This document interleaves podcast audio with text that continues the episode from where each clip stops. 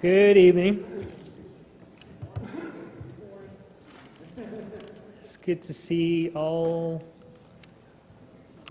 300 of you. I'm kidding. Yeah, there you go. Welcome to Tuesday Evening Chapel. It's good to see you guys and happy Valentine's Day. Yeah. Tell the person next to you happy Valentine's Day. Yeah, even though they're not your Valentines. It's a privilege to have one of our professors with us this evening. Uh, Professor David Church is the director of our leadership and ethics class here at uh, ethics program, leadership and ethics program here at NBC. Uh, he's back over here. Would you please welcome him, Professor Church? He's going to be helping us hear from the Lord this evening.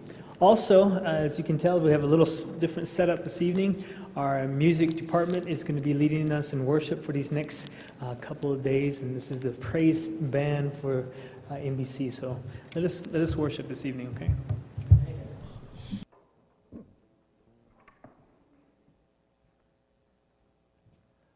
Good evening.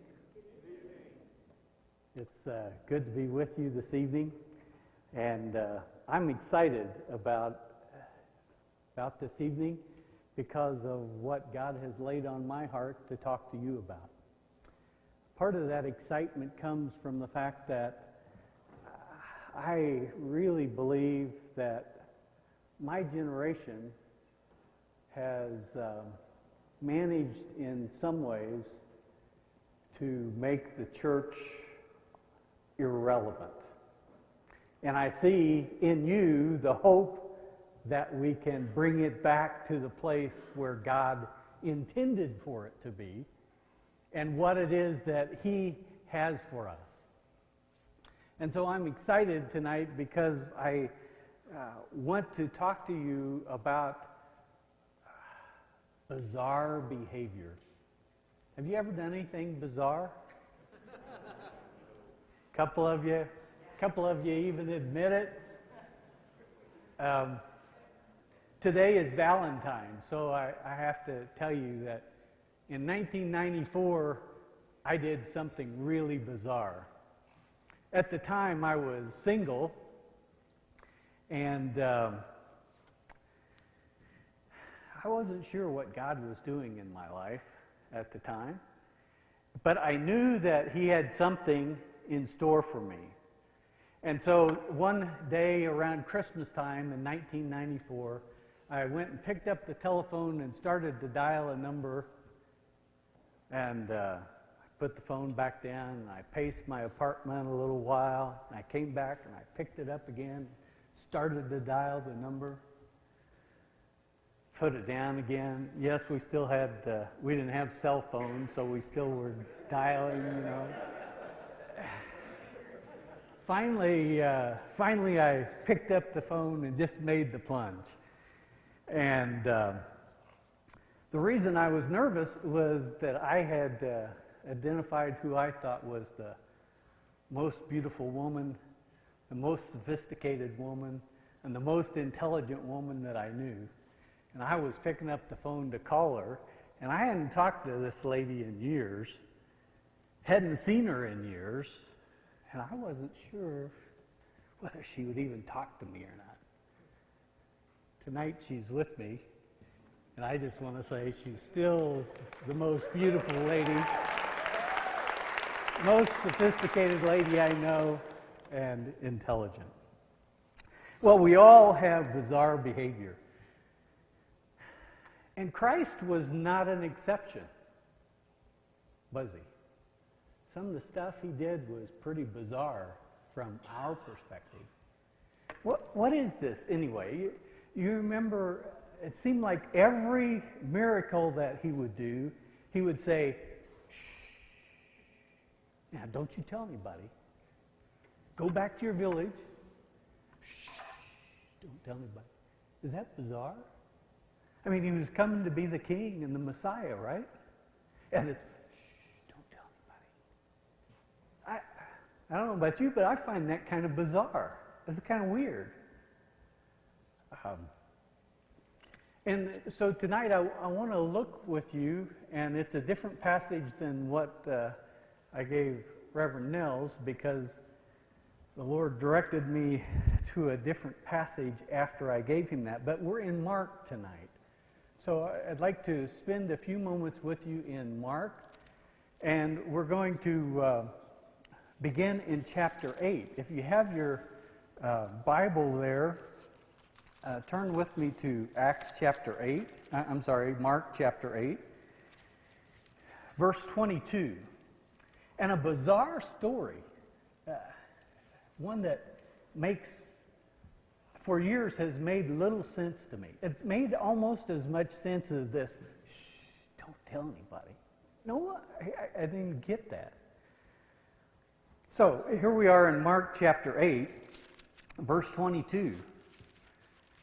And they came to Bethsaida, and some people brought a blind man and begged Jesus to touch him. And he took the blind man by the hand and led him outside the village. When he had spit on the man's eyes and put his hands on him, Jesus asked, Do you see anything? What's he say? He said, I see people. They look like trees walking around. And once more, Jesus put his hands on the man's eyes, and the man's eyes were opened. And his sight was restored, and he saw everything clearly. And Jesus sent him home saying, What? Shh, don't tell anybody. Right? Now, do you know of another passage in Scripture where Jesus didn't get it right the first time?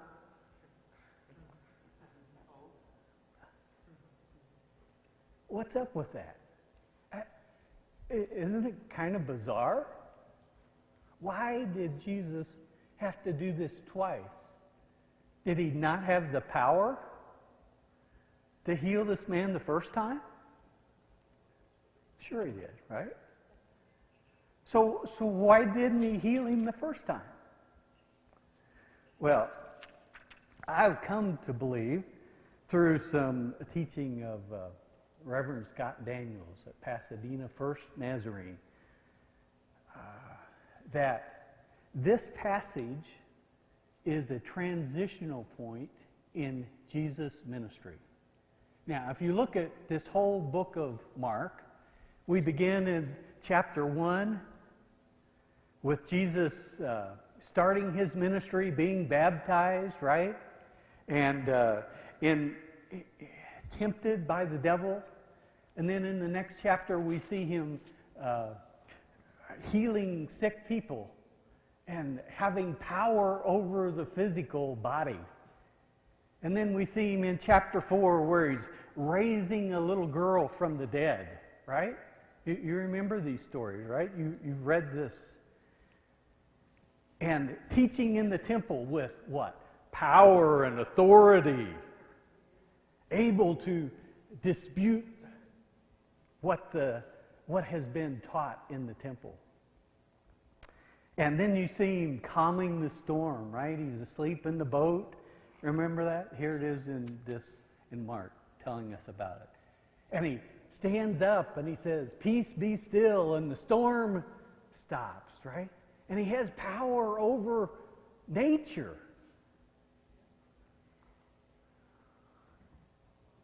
And then we see him feeding the sick and again healing people. And then he comes to this chapter 8 and he can't heal this guy with the first touch. Right? Isn't that kind of bizarre?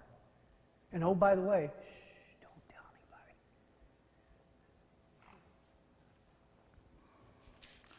Let's move on in this passage.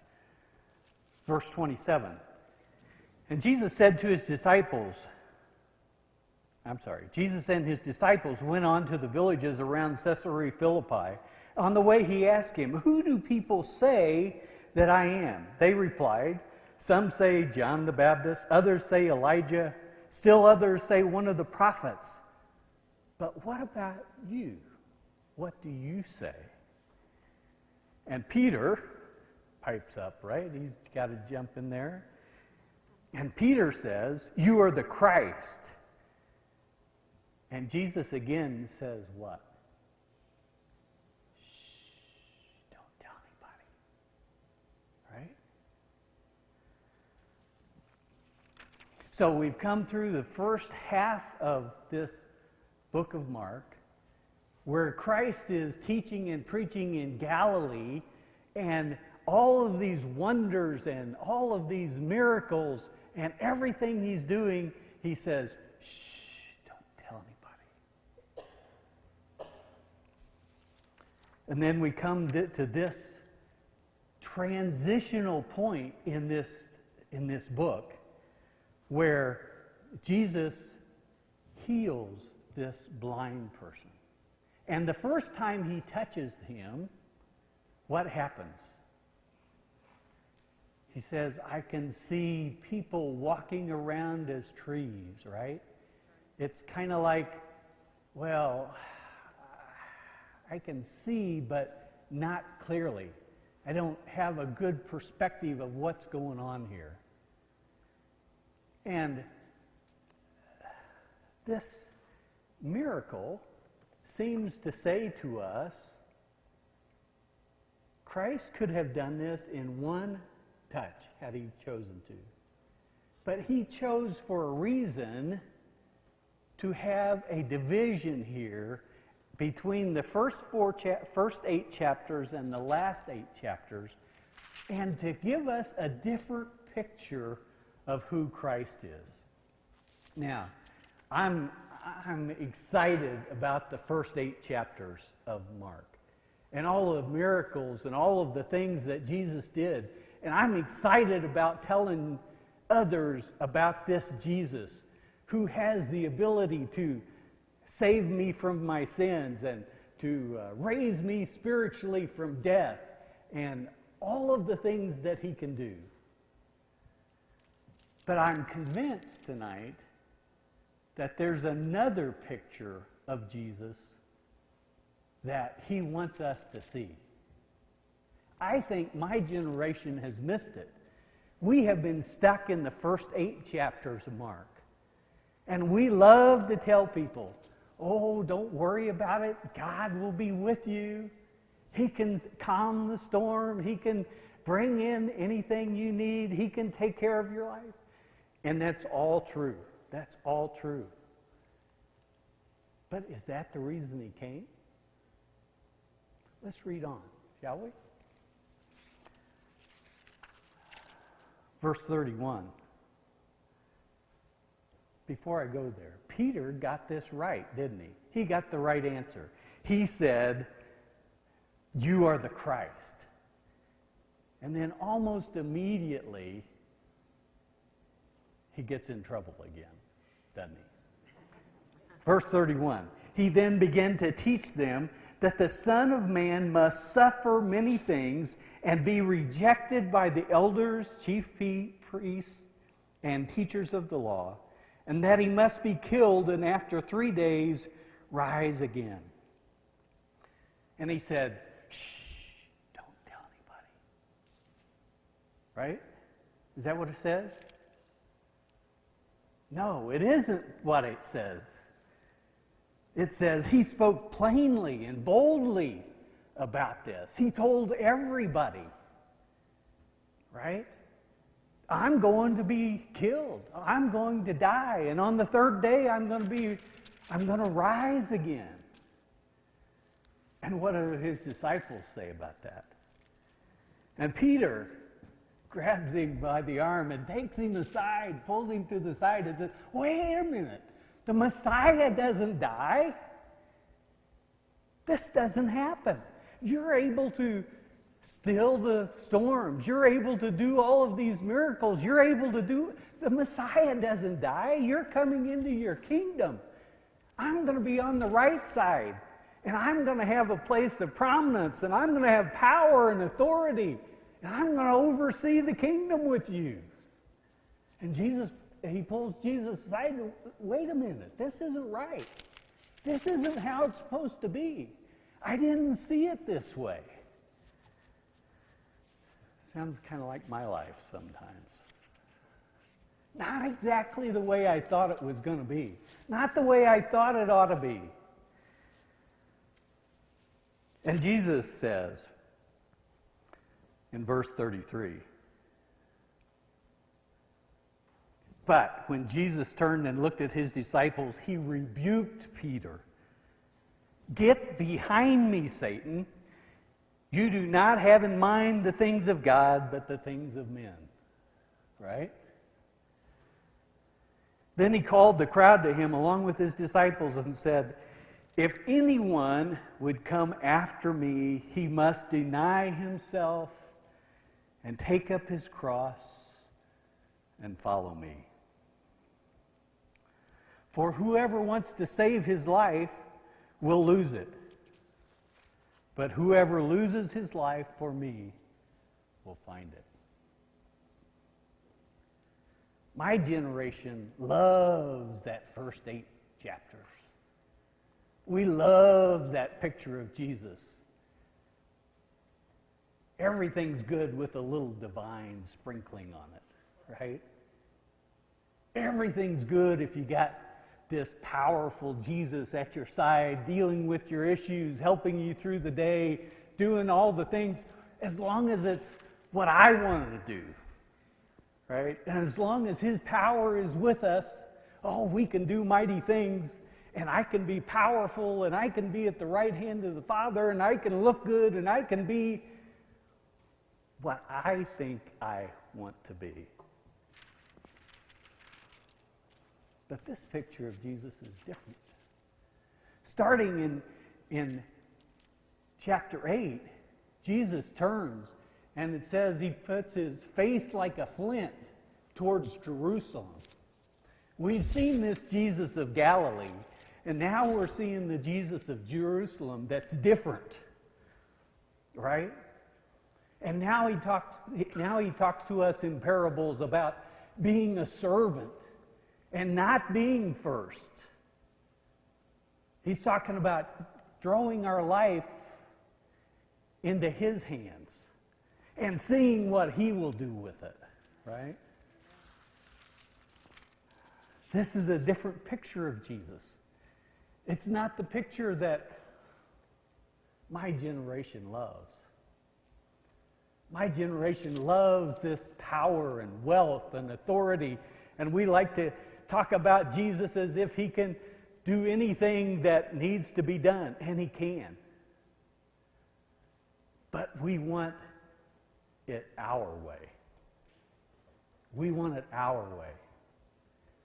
And part of the reason I'm excited tonight is because I, I think I see when I talk to some of you that you get it. You understand that it's not about this power and prestige and wealth and money and being the uh, chairman of the board, and it's not about being up front on Sunday. It's about serving others. It's about pouring out your life into other people's lives, being Christ to other people. It's about saying to God, I just, I don't want to just be a friend of yours. I don't want to just be in communion with you, but I want to be in partnership with you. I want to give everything there is of me I want to do what you want me to do, not what I want to do. When I was a child, we talked about that as dying like a dog on the, at the mourner's bench, right? Some of you know that you've been there. You've, you've heard those phrases. But this, this picture of Christ that is the Jerusalem Christ is the Christ that is willing to come, to give his life, to give his all, to die that you and I might have life and have it more abundantly. And in this second half of Mark, he calls you and I to do that same thing. He calls us to give ourselves that others might have life and have it more abundantly.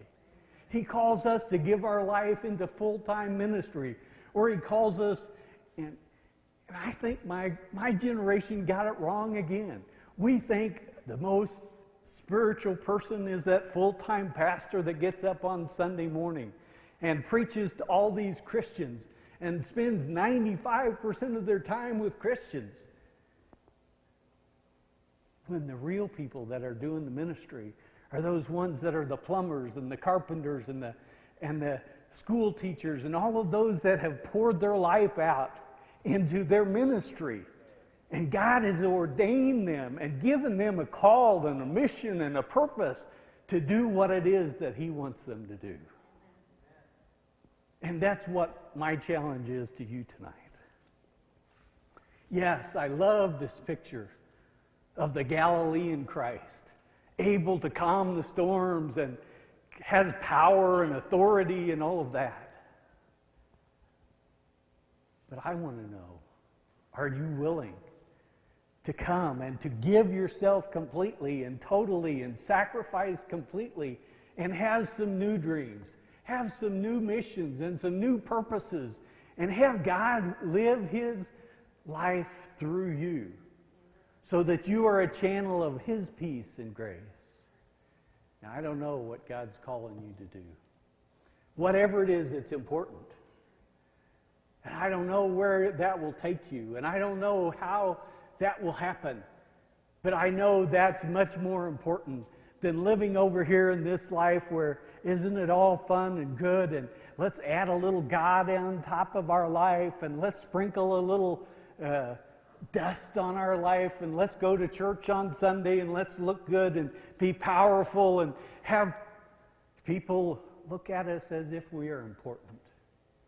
When Christ calls us to this ministry of serving others, this ministry of giving ourselves and giving our lives totally to whatever it is, so that when we get up in the morning, it's not about, God, will you come with me and help me here? It's about, God, what are we doing today? Where am I going? What is it you need from me? How do I plug into your purposes? Two different pictures. One is not clear. It's seeing people walking and looking like trees. That's what I think so many of my generation have done.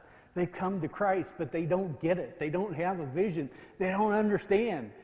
But in the second half, this vision where it becomes clear what our purpose is, that's what God calls us to. I've gone over my time. Sorry. Do you know this Christ of Galilee? If you don't, he's an awesome Savior. He's an awesome guide he has the power to turn your life around, to free you from the things that are uh, problems in your life.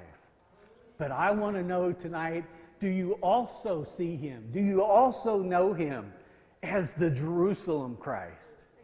Do you see him as the person that has control of your life and is giving you purpose and meaning and direction? And are you willing to pour all of your dreams out on the altar today? Are you willing to invite him in and give him complete control of who you are? Do you see the Christ of Jerusalem tonight? There is a difference. There is a difference. You can live your whole life over here uh, enjoying the power of Christ and all of that and not be fully committed and not fully surrendered and not fully knowing your purpose and your will, His will for you. This evening, as we close, if the Lord's been speaking to you, I hope that you will open your heart to Him tonight. This Jesus of Jerusalem, the one that has come with a purpose and died on the cross that you might have life. Are you willing to submit yourself fully to Him and allow Him to move through you tonight. Let us stand together.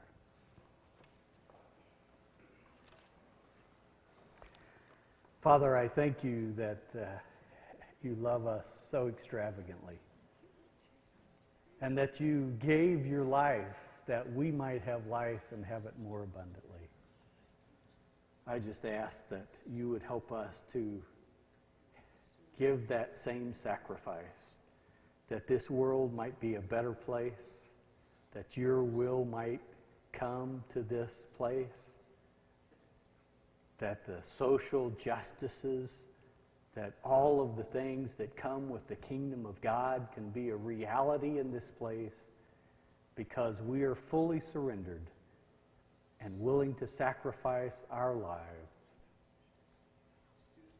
that we might find it again in you. Now, Father, go with us from this place. Give us your grace and wisdom.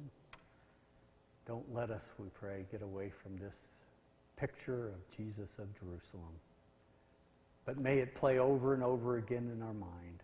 May it make a difference in our daily life as we ask together, what can I do to be Christ to those around me? For it's in Christ's name we pray. Amen. You are dismissed.